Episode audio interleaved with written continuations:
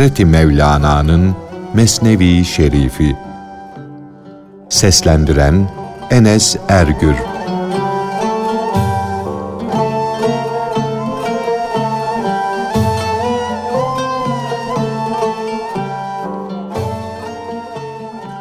Hüsamettin Çelebi'ye övgü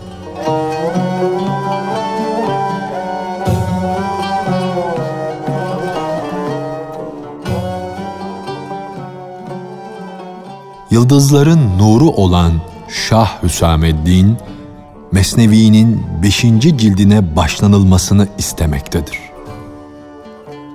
Ey Hakk'ın ziyası, cömert Hüsameddin! Ey beşeri kirliliklerden kurtulanların, üstadlarının üstadı! Eğer halkın gözleri hakikati görmekten perdeli olmasaydı, açık olsaydı, anlayışlar, idrakler dar ve zayıf olmasaydı, seni çok manalı olarak bütün meziyetinle, bütün yüceliğinle sana layık bir şekilde methederdim. Seni övmek için kullandığım kelimeleri beğenmez, seni hakkıyla anlatacak başka sözler, başka ifadeler arardım.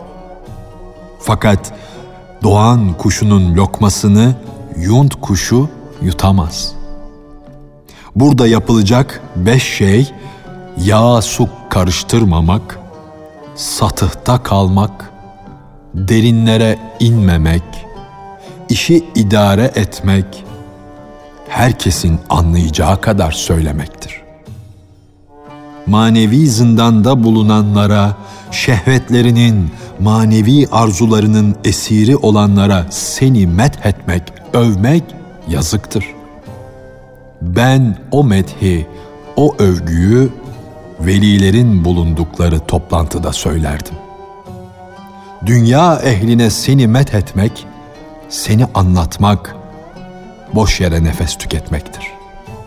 Bu övmeler dünya ehline bir fayda sağlamaz.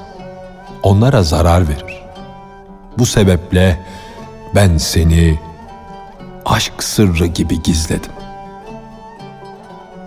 Övmek bir insanın iyi vasıflarını, güzel huylarını ortaya koymaktır. Perdeyi yırtarak onun meziyetlerini açığa çıkarmaktır. Güneş ise ne anlaşılmaya muhtaçtır ne de tarif edilmeye. Güneşi öven kendini övmüş olur. İki gözüm de aydındır.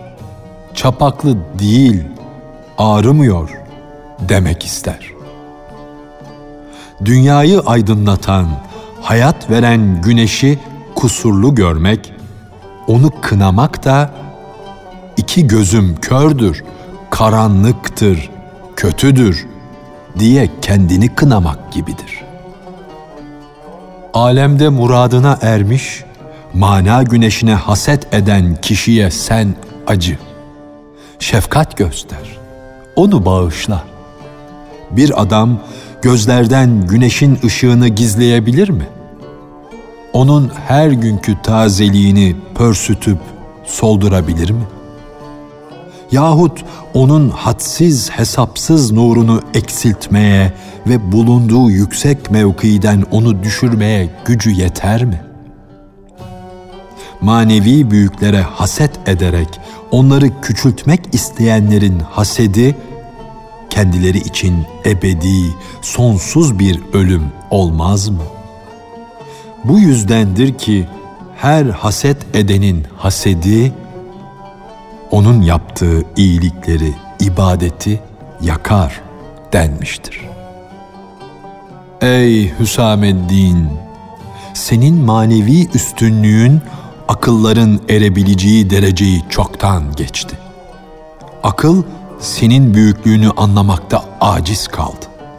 Gerçi akıl seni anlamakta aciz kaldı ama yine de acizcesine anlatması gerek. Çünkü bütünü ile anlaşılamayan bir şey atılı vermez bulutlardan dökülen şiddetli yağmurun hepsini içemezsin ama içmekten de vazgeçmezsin. Eğer sırların özünü ortaya dökemiyorsan hiç olmazsa özün kabuklarından olsun anlat. Anlayışları, idrakleri tazele. Sözlerim sana göre kabuklardan ibarettir. Ama o kabuklar başka anlayışlara göre tamamıyla güzel bir içtir, özdür. Gökyüzü arşa göre aşağılardadır. Fakat şu toprak yığını olan yeryüzüne göre ise çok yükseklerdedir. Senden sonra vah zamanında yetişemedik diye hasret çekmemeleri için ben şimdiden senin iyi huylarını, meziyetlerini, vasıflarını söyleyeyim de onlar seni tanımaya yol bulsunlar. Ey Hüsameddin, sen hakkın nurusun. Hak yoluna düşenlerin ruhlarını çeker, hakka götürürsün. Halk ise şüphe ve vehim karanlıklarında zanlar içindedir. Sendeki o hoş, o ilahi nuru şu gözsüz, görüşsüz kişilerin sürme gibi gözlerine çekmelerinin şartı o nurun değerini, üstünlüğünü bilmeleri, o nuru yücelemeleridir. O nuru kulağı, gözü keskin, istidadı olan bulur. Çünkü o istidat sahibi fare gibi karanlığa aşık değildir. Yarasa gibi gözleri zayıf olduğu için ancak karanlıkta dönüp dolaşabilir. Nasıl olur da iman meşalesini tavaf edebilir? Dinin, imanın nurundan nasip almamış ve karanlıkta kalmış olanlara gizli, manalı sözler, nükteler tabii bir bağ olur da o bağdan kurtulup kamil bir mürşidin hakikatini göremezler. Böyle bir kişi kendi hünerini dokumak, söylemek için gözlerini güneşe açamaz.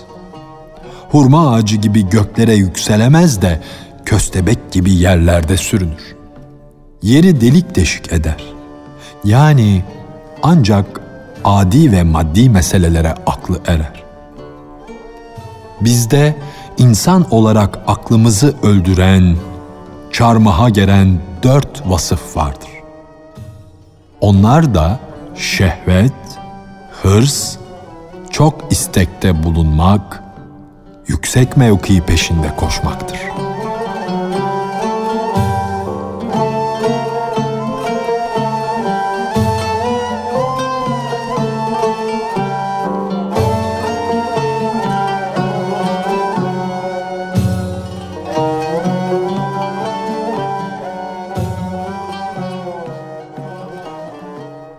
Dört kuş al, onları yanında topla.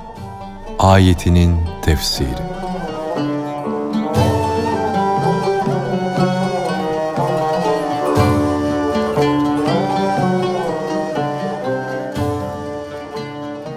Ey idraki güneşe benzeyen, güneş akıllı kişi.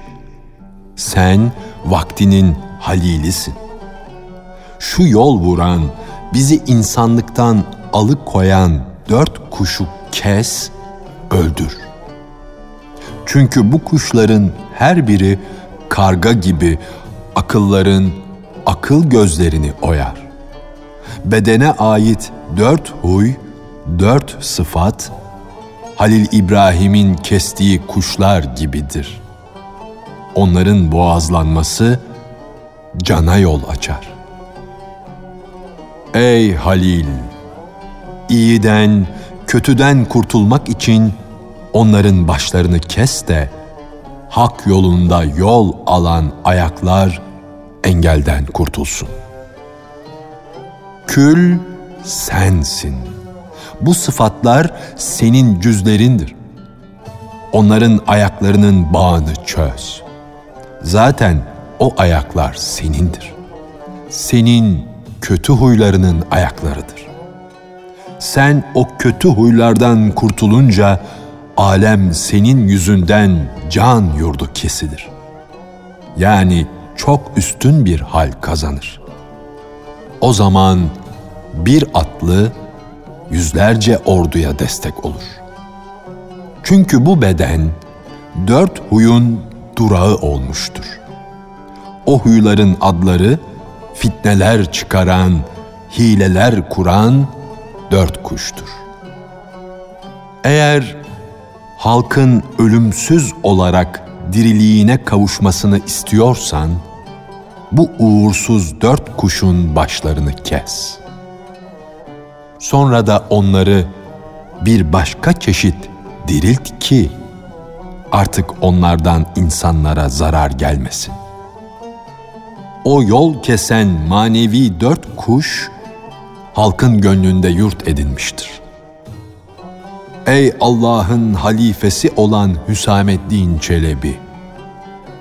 Bu devirde gönüller emiri olduğun için şu diri dört kuşun başlarını kes de hayatları fani olan insanları ebedi hayata, ölümsüzlüğe kavuştur. Bu kuşlar kaz, tavus, karga ve horoz idi. Bunlar insanlardaki dört huyu gösteriyordu. Kaz hırstır. Horoz da şehvettir.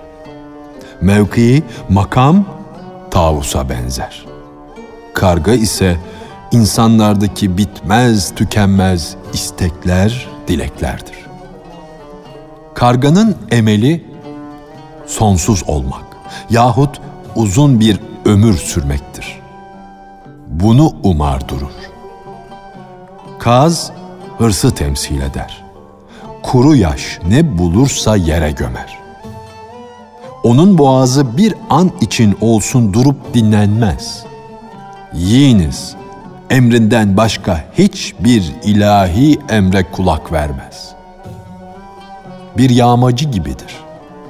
Bulunduğu evi kazar, çabuk çabuk dağarcığını yani kursağını doldurur. İnci veya nohut tanesi ne bulursa iyi kötü demeksizin dağarcığına atar. Başka bir yabancı gelip de ortak olmasın diye yaş kuru ne bulursa çuvalına doldurur. Vakit dardır. Fırsat pek az. Oysa korku içindedir. Durmadan ne bulursa acele acele koltuğuna sıkıştırır. Karşısına bir başka yağmacının çıkmayacağı hususunda padişahına bile güveni yoktur. Fakat mümin o yaşayışa güvenir, Allah'a itimat eder de bu yüzden dünyadaki rızkını yavaş yavaş teenni ile toplar. O rızkının kesilmeyeceğinden ve kendisine ayrılmış bir şeyin bir yağmacı tarafından yağma edilmeyeceğinden emindir. Öyle bir yağmacıdan korkmaz. Padişahın düşmanı kahredeceğine inanmıştır. Kapı yoldaşlarının gelip de ona zahmet vermeyeceklerini, elindekileri almayacaklarını bilir. Onlardan da emniyet içindedir. Padişahın tebasını adaletle idare ettiğini de görmüştür. İnanmıştır ki kimse kimseye zulmedemez. Şüphesiz acele etmez. Gönlü rahattır. Çünkü nasibinin kaybolmayacağından emindir. Pek yavaş davranır. Sabreder. Gözü toktur. Eline geçeni başkalarına ihsan eder. Çünkü yavaş davranış, bu ihtiyatlı hareket Allah'ın nurudur. Acele etmek de şeytanın kışkırtmasındandır. Çünkü şeytan onu yoklukla, yoksullukla korkutur. Onun sabır beygirini keser, öldürür. Kur'an'dan duy. Şeytan başa gelecek kötülükleri söyler, seni çetin bir yoksullukla korkutur. Böylece de sen aceleyle helal haram demeyip toplarsın. Ne adamlığın kalır, ne ihtiyatın, ne de sevap düşünmen. Bu sözler, bu anlatış hırs kazınındır. Halil peygamber aleyhisselamdan öğren. O hırs kazı öldürülmeye layıktır. Bu hırs kazında bundan başka hayırlar, şerler var. Ama bazı sözleri söyleyemeyeceğimden korktuğum için onları geçiyorum.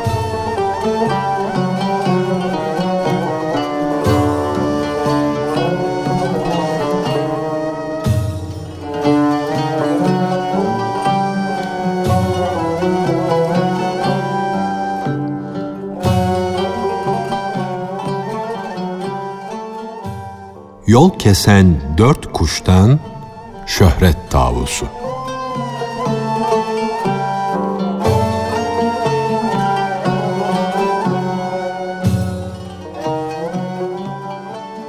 Şimdi ad, san için, şöhret için cilveler eden süslü kanatlı, renkleri göz alıcı tavusun anlatılmasına geldik. Onun bütün uğraşması halkı hayır yönünden olsun, şer yönünden olsun bir çeşit avlamak, kendisi ile meşgul etmektir. Ama sonucunu ve faydasını o da bilmez. Haberi bile yoktur. Tuzak gibi haberi olmadan av tutar. Tuzağın av tutmaktan maksadın ne olduğunu bilmesine imkan var mı? Aslında tuzağın av yakalamaktan ne faydası ne de zararı vardır. Bu yüzdendir ki ben onun böyle boş yere av tutmasına şaşarım. Ey kardeş, sen de dostları arttırdın. İki yüz güzelle dost oldun, sonra onları terk ettin, hepsinden vazgeçtin. Doğduğun günden beri işin bu. Sevgi tuzağı ile onları avlarsın. Bu avlamaktan, bu kalabalıktan, bu baş olmaktan el çek. Hiç bunlarla bir şey ördün, bu yüzden bir şey elde ettin mi? Ömrünün çoğu gitti. Gün akşama yaklaştı. Sen ise hala halkı avlamakla uğraşıyorsun. Birini tuzağa düşür, öbürünü tuzaktan azat et derken aşağılık kişiler gibi başka birini avla. Derken yine birini salıver. Bir başkasını ara. İşte hiçbir şeyden haberi olmayan çocukların oyunu. Gece gelip çatar. Senin tuzağında bir av bile yok. Tuzak senin için bir bağ ve baş ağrısından başka bir şey değil. Demek ki sen hayatın müddetince kendini avladın durdun. Kendini hapsettin, maksada erişmekten de mahrum kaldın. Dünyada böyle kendi kendini avlayan bizim gibi bir tuzak sahibi ahmak var mıdır? Basit insanların, aşağılık kişilerin avladığı av domuzdur. Bu avın tehlikesi, zahmeti çoktur ve etinden bir lokma bile yemek haramdır. Avlamaya değer şey ancak aşktır. Ama o herkesin tuzağına nasıl düşer? Meğer ki kendin gidip onun avı olasın. Kendi tuzağını bırakıp onun tuzağına düşesin.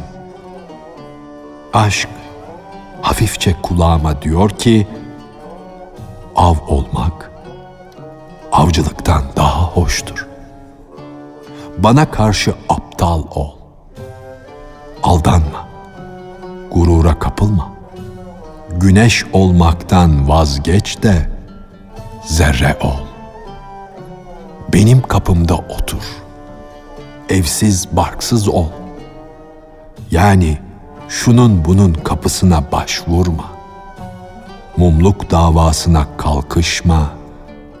Pervane ol. Böyle ol da dirlik tadı al.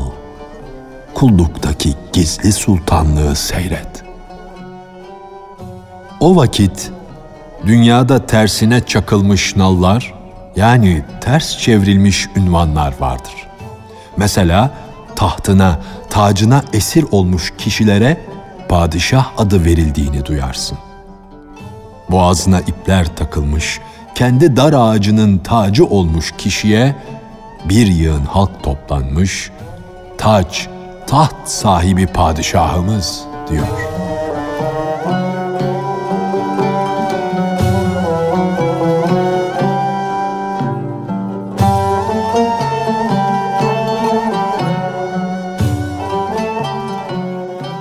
Hazreti Mevlana'nın Mesnevi Şerifi Seslendiren Enes Ergür